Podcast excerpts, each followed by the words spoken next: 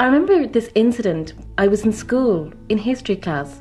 The teacher was talking about a place that used to be called Abyssinia. Abyssinia. I liked the sound of that word, Abyssinia. It sounded like a romantic land of the imagination, somewhere strange and exotic.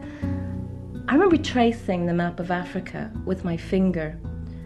The teacher was telling us this story about a war. One day in the 30s, planes had been sent by the Italian dictator Mussolini. They'd flown over Tigray in northern Ethiopia and dropped cylinders that broke upon the land exploding mustard gas. I thought that day of peasants in a field in the hills. I knew it was a poor country, and of, of them hearing the planes and maybe being excited because they weren't used to planes and looking up. Their eyes looking up to heaven, maybe expecting something good to happen. And I felt the horror of it all.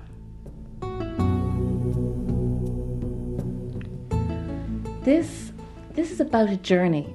It's about drawing a circle from dark to light, from hungry fields and mass graves to trials and justice. In May 5 years ago, I found myself on a long and difficult journey overland from Sudan into Tigray. I remember thinking about that image way back from my school days now there was another war going on. There was another famine. I was walking in those Tembian hills where Mussolini's gas had fallen.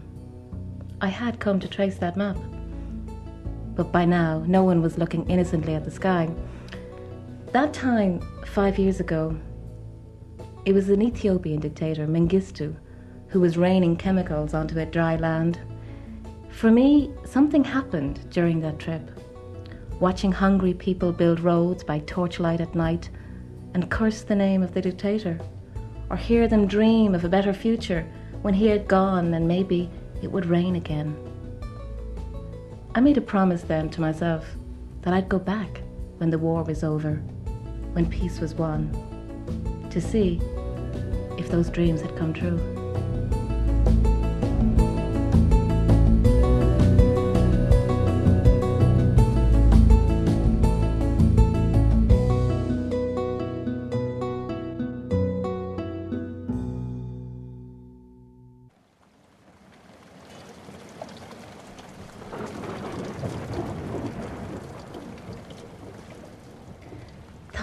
Lightning burst the skies. The rains poured down, breaking the still, dry heat of that dusty border town in Sudan. We'd been stuck here for ten days in Gedaref, watching and waiting, waiting for travel papers, for a food convoy to come to carry us across the border into Tigray, into the heart of the famine and the civil war. That night it rained. The skies exploded over us. We sat in the dark, the storm had put out the lights, listening to the voice of the BBC World Service. The voice hissed and faded. Curling notes of Arabic music broke through. Someone struck a match to light a cigarette. In the courtyard, I saw a lone figure of a young woman, a fighter with the Tigrayan rebels, the TPLF.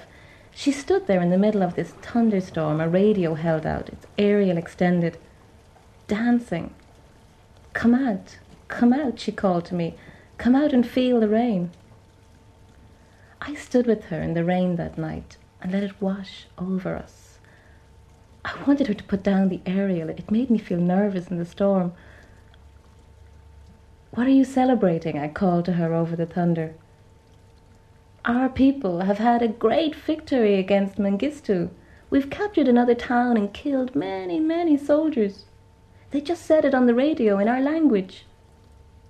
I pictured that scene somewhere on the other side of the border and shuddered. This was no civil war for beginners. Her name was Martha. She was about 28, I think, vibrant and pretty, dressed in dungarees and a striped t shirt. She had that traditional Christian cross etched on her forehead, and a fainter, thinner line, like, like an earth tremor, ran across her right cheek. A gift of war, she called it. She told me she'd run away from her home in the Tembian Hills when she was only 15. She'd camped outside the rebel army base for days until they took her in. She'd been one of the first women to join up. She'd swapped her traditional Ethiopian dress and plaited hair for fatigues and a crew crop and had learned to use a Kalashnikov. She stood there that night more like a child playing in the rain than a seasoned fighter who had ridden tanks into battles. She believed in the future. She'd lost her brother, friends, lovers in the war. She'd given birth and had left her child behind with some other woman to mind. Like Tigray itself, she'd made sacrifices. But when she said Ethiopia, it sounded more like utopia. The next morning, the sky was a perfect, peaceful magenta blue. It was as if the thunderstorm had never happened. Martha had disappeared, gone to the refugee camps, Gabrielle, our guide, said. I, I never saw her again. That night, our papers and convoy came through. We drove to the border to meet it. Gabrielle, I asked as I left, what does Martha mean? I mean, what does the word itself mean? He looked at me and smiled and seemed to understand the question. For us, he said, for us it means lightning a brilliant flash of lightning.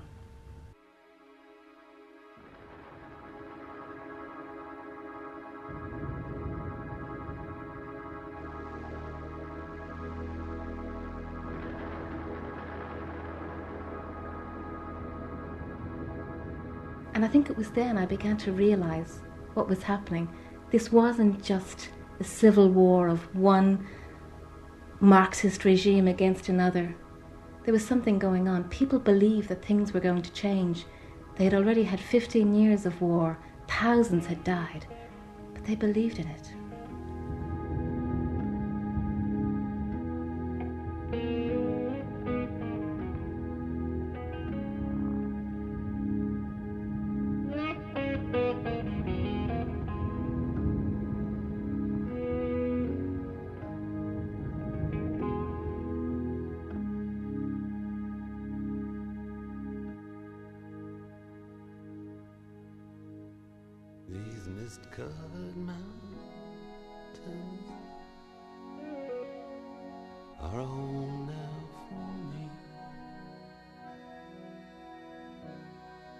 But my home is the lowlands,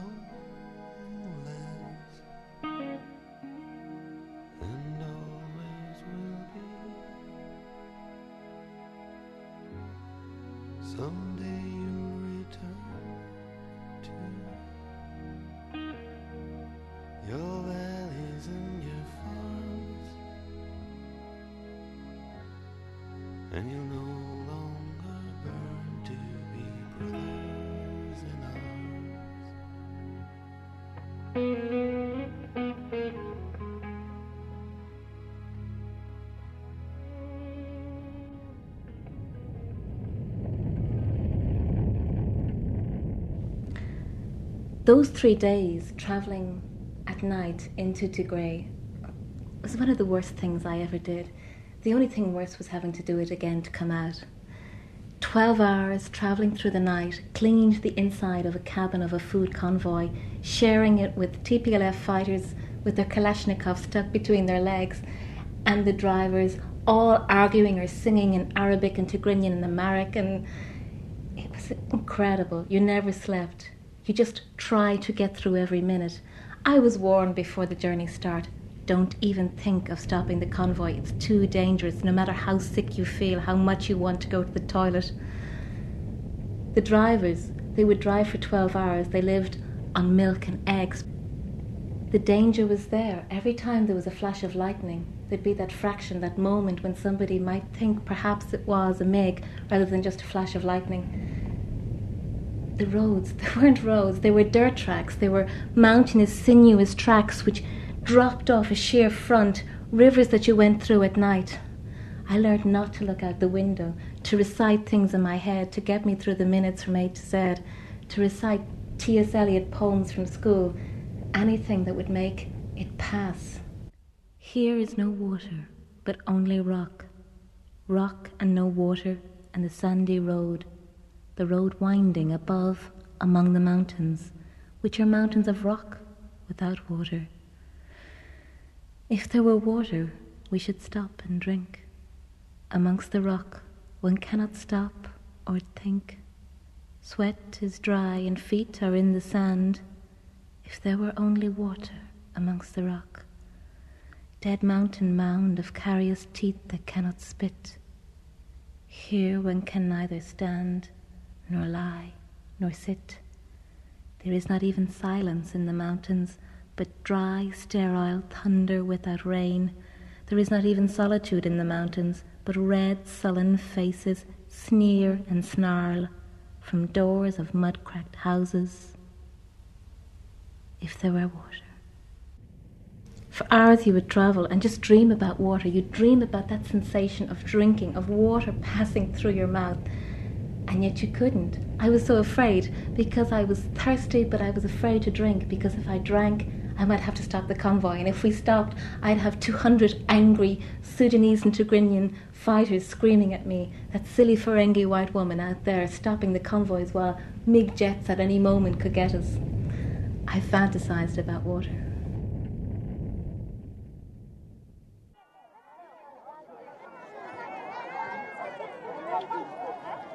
There are images from that first trip that play within my head. Forever, perhaps.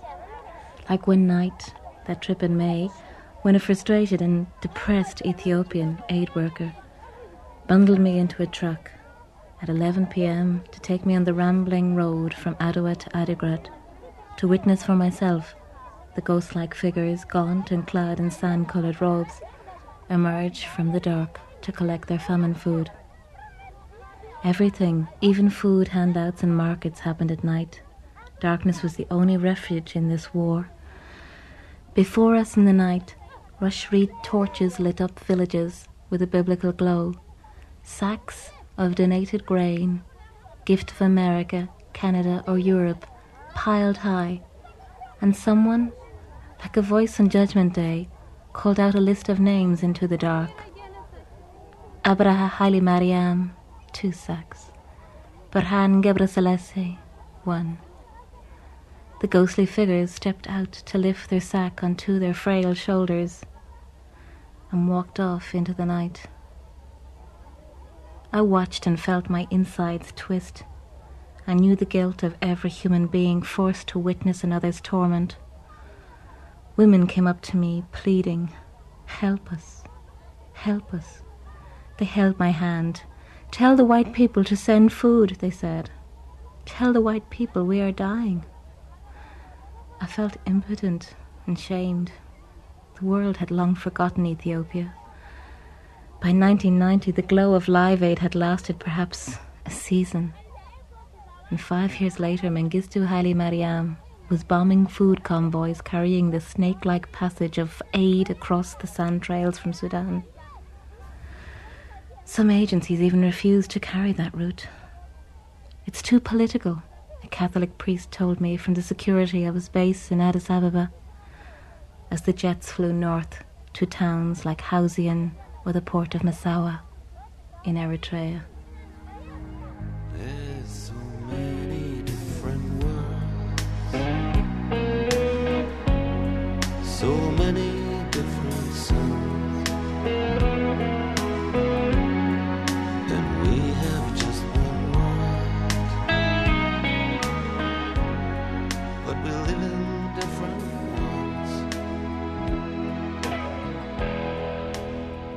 Oh yeah, we are already in the famine. We are already people are dying around, and uh, especially around the village where we cannot go or people cannot reach.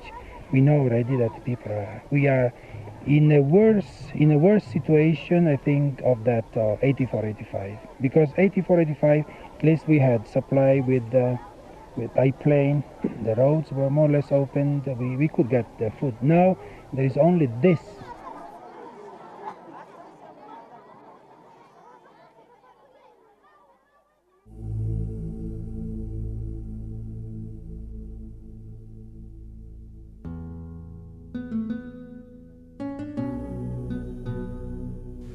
Funny, but that time, that first trip, my memories, my visual memories of Tigray, are all of the night and the hours of shade. I would see places in the first hours of dawn or the last hours of the day, towns awash with pale lights from the early sun or faded glows of red and purple from the setting sun. It was a strange, magical, mystical world because I, I couldn't travel during daylight hours.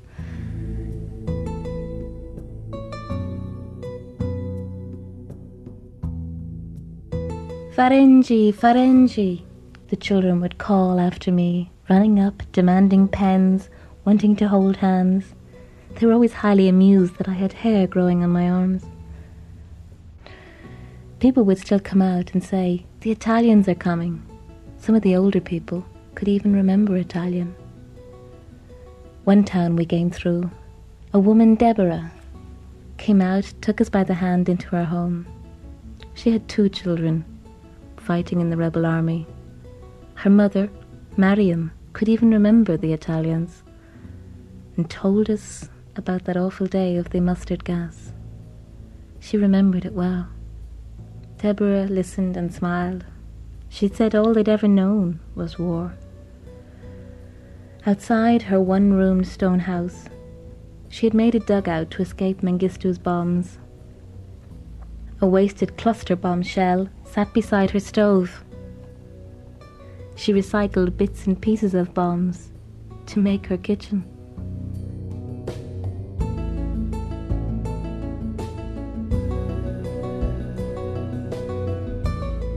The women. I want to talk about the women. One woman I remember meeting in a town who talked about living in the village before she became a fighter. She came up to greet me with her child. She said, Before this, I was a woman with nothing. I had married, my father arranged it. I had children. I had no rights, I had no land, I had nothing. I couldn't read or write. I became a fighter, I became someone. She says, Now I can read and write. Now I'm teaching other women to read and write. Now my son is proud of me. I'm not just a woman in the village, I'm somebody.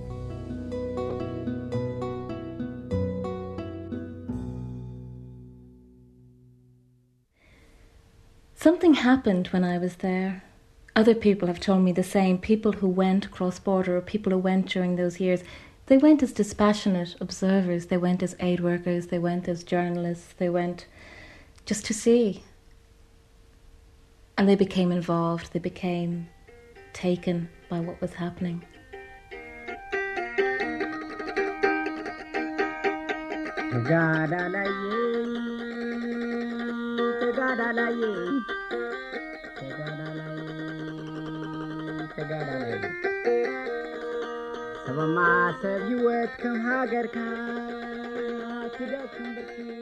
That music was Gabriel Salesse's.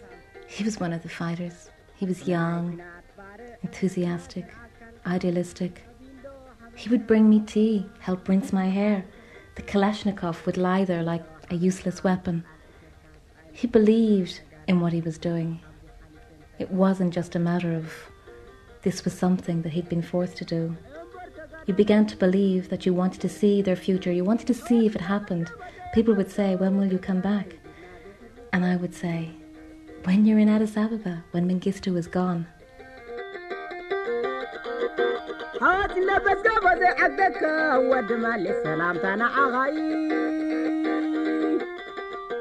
A year later, in May 91, I was sitting in Paris.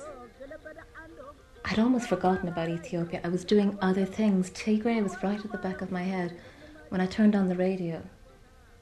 And the radio said the TPLF and the Eritreans had taken Addis Ababa. Mengistu was gone. He'd fled to Zimbabwe. There were celebrations in the street. The statues of Marx and Lenin had been pulled down. And to this day, I regret I did not drop everything and go to Charles de Gaulle and get on a plane and go to Addis Ababa and be there. But I said I'd go back for the elections.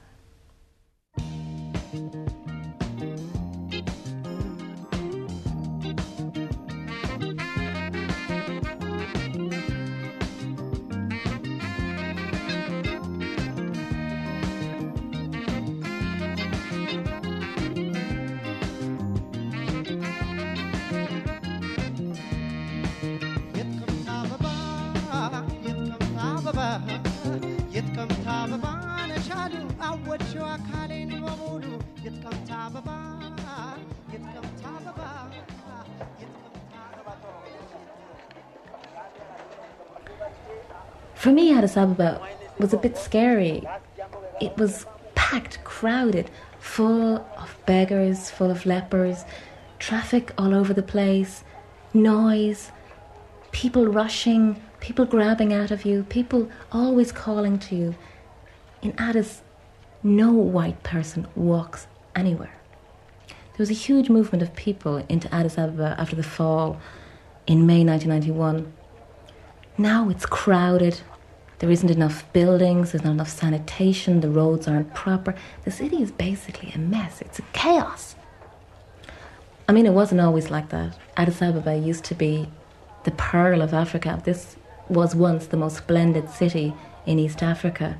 I mean, I've read accounts of Emperor Haile Selassie's days when he held banquets and balls for world leaders in Addis Ababa, and there are beautiful buildings. I mean, I remember reading Ryszard Kapuscinski's account in the 60s of a banquet that the emperor had held in the old palace. Roads had been built, wine and caviar had been flown in from Europe. Miriam Makeba had flown in from Hollywood to serenade the world leaders for that opening of the Organization for African Unity. But those were other days. Now the city is a mess, a sprawling mess where thousands have flooded into it, looking for food, cover, anything. It's the price of war.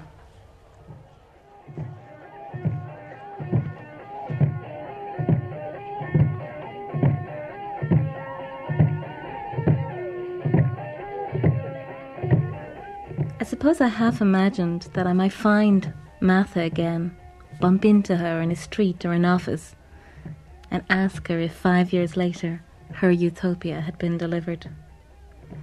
But no one was too sure where she was. It's May Day today in Addis Ababa, a week after Easter and a week before the country's first democratic elections. The drums are still beating throughout the city. It's the wedding season. After the rigorous Lenten fast, there are weddings in almost every street. It's unbelievable. Everywhere I go, people are getting married. The tables are groaning with food. The air is filled with laughter and clapping and dancing. Today, I hope, I will finally make it back to Tigray.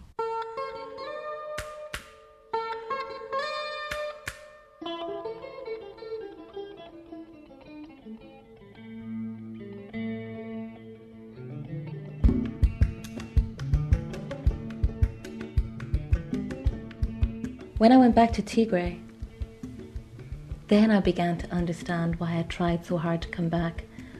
Then the five years began to lose meaning and I began to recognize the places. Then I began to see the circle completing itself. When I arrived in Mekelle, it was like something out of a dream. I had said I'd come back when the war was over, when I could see Tigray during daylight. All my images from the last trip had been of dusk and dawn in those twilight hours when everything is pale, washed out colours. I'd never seen it during the day. It was strange to see places that I'd become so familiar with, places that I understood and knew, in bright, brilliant sunshine. People were building, people were trading, people were having ordinary, boring, happy lives. Then I began to feel I'd come home and understand the nature of the journey I'd made.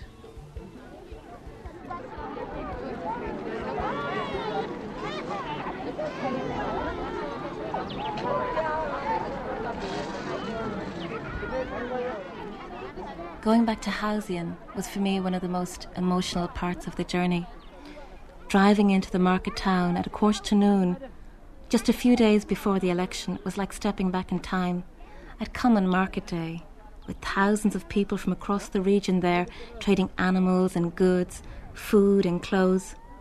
As it struck noon, I remembered it had been noon on that June day seven years ago when the market had been blasted by Mengistu's jets and helicopters for hours on end. Two and a half thousand people died that day. Their bodies and the bodies of the animals had piled up high in the square. And Hausian had remained a ghost town for years. When I'd been here five years ago and had asked to go to Hausian, people wouldn't even bring me. They said, no, Helen, don't go. It's too sad. There's nothing there. It's just an, an empty space on the plains. This time, when we went off the road after leaving Adigrat, it, was wonderful. There was houses being built, the road had been resurfaced, there were people walking over the hills towards the market. It was cacophony of noise, colour, sounds. Women were measuring teff out of the scales, selling their clothes to passer-bys. There was a wonderful sense of life. I watched it and felt this is what it was about. This is what the, the circle was about. There was a sense of life that hit you like waves of heat from the earth. Yet this here had been one of the largest mass graves in Ethiopia's bloody civil war. I noticed in the centre of the crowd there was a monument, a MiG shell that had remained as it had fallen. Hausian's a symbol, not just of the war and of the past, but of hope and the future.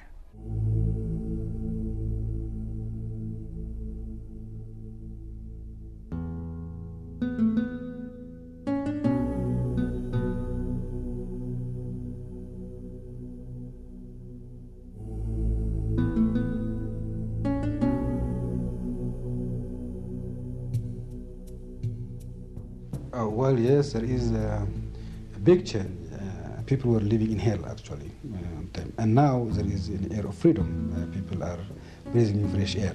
Although there may not be a thorough change in, um, in terms of economy, uh, in terms of well-being, still uh, there are a lot of things to be done. But sometimes what's more important could be some people perhaps even their freedom.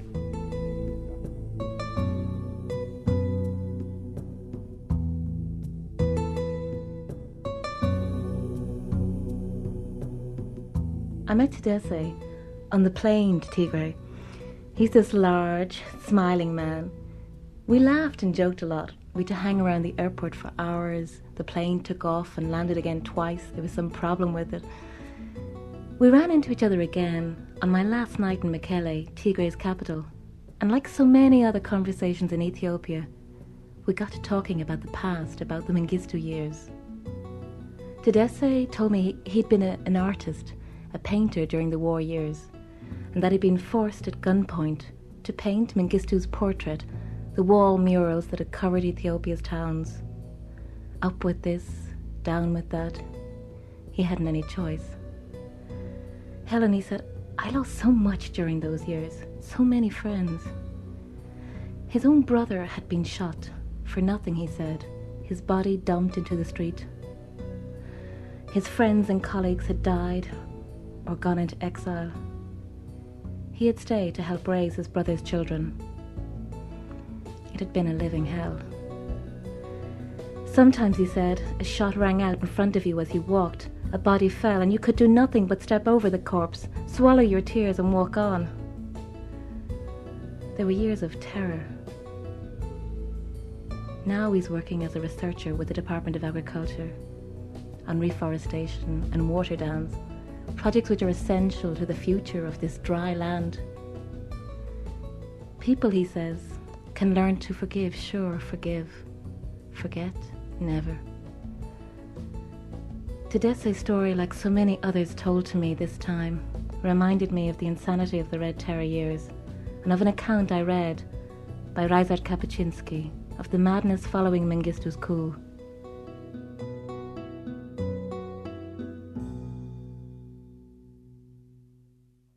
Penetrated the muddy alleys, making my way into houses that, from the outside, looked empty and abandoned. I was afraid. The houses were watched, and I was afraid of getting caught along with their inhabitants. Such a thing was possible since they often made a sweep through a neighbourhood or even a whole quarter of the town in search of weapons, subversive leaflets, or people from the old regime. All the houses were watching each other, spying on each other, sniffing each other out. This is civil war. This is what it's like. I sit down by the window and immediately they say, Somewhere else, sir. Please, you're, you're visible from the street. It would be easy to pick you off. A car passes, then stops. The sound of gunfire. Who was it? These, those, and who, who today are these, and who are those who are against these just because they are these? The car drives off. accompanied by the barking of dogs. They bark all night.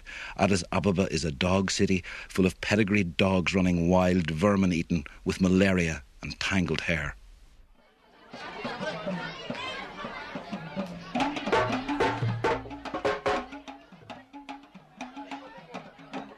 Sunday, May 7th, Addis Ababa. It's a beautiful morning, it's election day, but it's more like a wedding than an election. I can hear drums and people clapping. People are out getting ready for weddings, the taxis are booked. I can't find a taxi to cross the city, they're all booked for the weddings. It's funny, but when I was here five years ago, I never saw a wedding. People didn't get married in the north in the hard years of the famine. There wasn't food for the feasts. Now, there's an air of celebration. People aren't that excited about the elections. The election booths are quiet and low key. There's none of the excitement of South Africa a year ago. There's few queues and little trouble. But still, I look at the weddings and feel a sense of hope.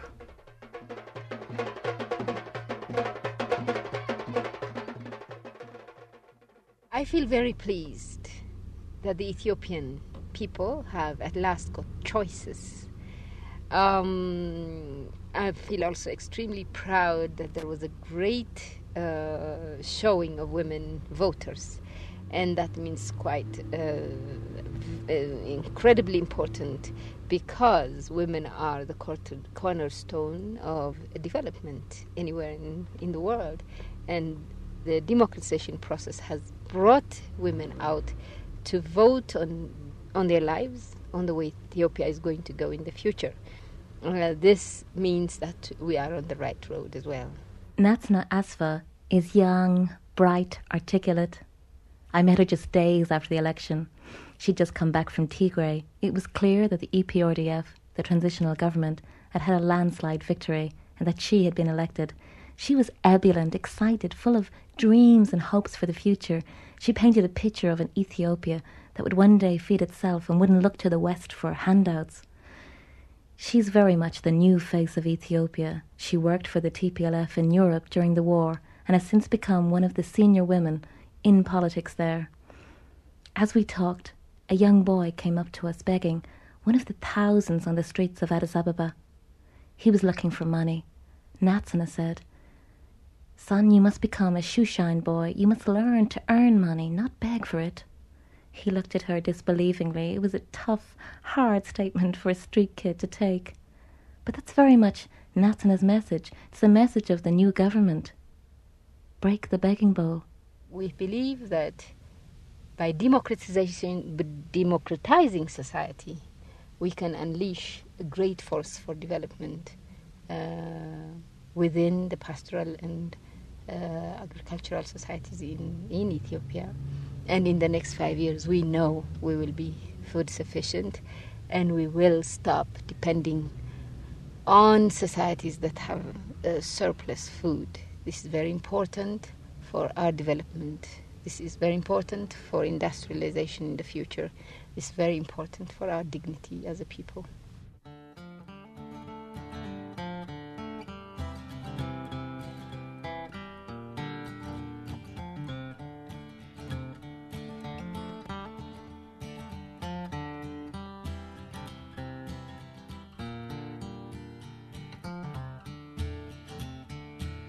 Just an aging drummer boy, and in the wars I used to play. And I've called a tune to many a torture session. Now they say I am a war criminal, and I'm fading away. Father, please hear my confession. In Amharic, the prison is known as the place at the bottom of the world. Just days after that election, I decided to go there to take a step back to visit Mengistu's men, the officers of the old regime, the Army Council of General Mengistu. Many of them now sit in prison awaiting trial for war crimes, crimes against humanity, crimes of genocide like the bombing of Hauzien. The first trial opened at the beginning of this year. Mengistu himself is named, even though he fled to Zimbabwe in 91. I stand in this prison within a prison. It's an open compound with two tiers. There are hundreds of men here, crammed together. They've been here for maybe four years, most of them. Across from me, the former Prime Minister, Fikri Selassie, sits playing chess. He scowls at me and says he doesn't want to talk. Above him, two army generals stare impassively into the square, their eyes covered by sunglasses, the only sign of their old status, combat jackets they're wearing. In the square, men young and old are washing clothes in an old stone basin. Behind them, there's a bingo game going on. The numbers are being called out like a mantra in Amharic. Rows of men, once players in a military regime, are marking the numbers off, their eyes bent, staring at the makeshift cards. I wonder what the prizes are. Others walk silently around the square, staring into some distant memory. Some of the younger men are keen to talk, to tell me. There were no war crimes. It was government policy. We did as we were told. It was our duty. They don't want to talk about the dead. They don't want to talk about the past. What is the special thing about Mengistu? That's the question that every prisoner is asking about. You feel that in this case, like in some other cases, nobody should have been prosecuted for what happened? In my individual assessment, there might be some, uh, you see, wrong deeds which are committed by individual cases. So that must be brought to court. court. Not every crime must not be uh, uh, not be left for something, but you see, uh, many of the things or revolutionary activities were done according to the rules of the government. So these are not crimes. An old man comes up to me. He's he's tall and thin, dressed in a faded tracksuit. He greets me and says his name is Mamo Walde. Mamo Walde, I think. Some vague memory stirs in my head. I, I know this name. Who is he? And then I remember this was once one of Ethiopia's greats. I remember my father talking to me about this man. He tells me he won gold for Ethiopia. He won the marathon in Mexico in 68, gold and silver in Mexico. Mamo Walde, who was second here in the 10,000 meters earlier this week. He was fourth in the 10,000 meters in Tokyo. Mamo Walde of Ethiopia now coming in with just 50 or 60 yards to go to the tape. Everybody's standing to applaud this wonderful runner from Ethiopia. Here he comes. He breaks the tape now. He trots by. Up go his arms in the air. And there's a tremendous He wants to roar talk. About his medals, about the past. He doesn't want to talk about the war, the trials, or why he's there. He says, I only got bronze in Montreal. You know why? It was because my running shoes. As if that's the, the only point, the only detail of the past that haunts him. I watched him as he walked away, an old, greying man, and wondered what he'd done in the old regime, what, what had been his role. Later, someone tells me he's accused of being a leader of the Red Terror, the purges of the 70s. It seems incredible. And yet, and yet that's the reality of the past. It was ordinary people who did the bidding of Mengistu.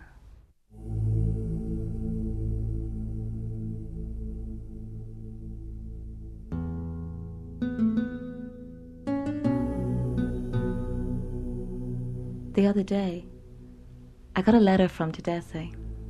He writes from Addis Ababa that the rainy season has started.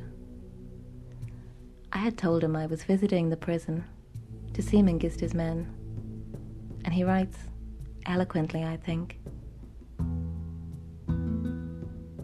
Yesterday, I met somebody who had once been a big shot in the regime. He was my old teacher from school. We used to run into each other all the time in Addis during the regime, but then he always ignored me and pretended he didn't know me and walked on by. But yesterday, we passed in the street.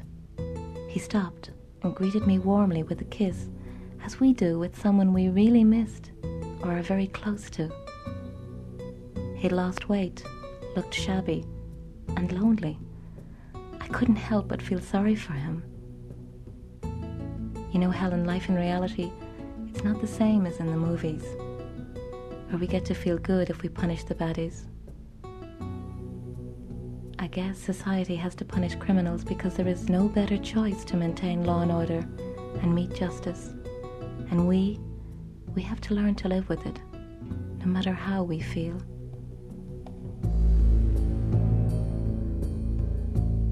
Ethiopia is like this river of sound, diversity of colour. There's 80 different races there, 100 languages. And you know, that's the challenge, really, for Natsanet and for the new government to build a new Ethiopia. It's not just for Tigrinians, but for everyone, for all those faces, for all those tongues.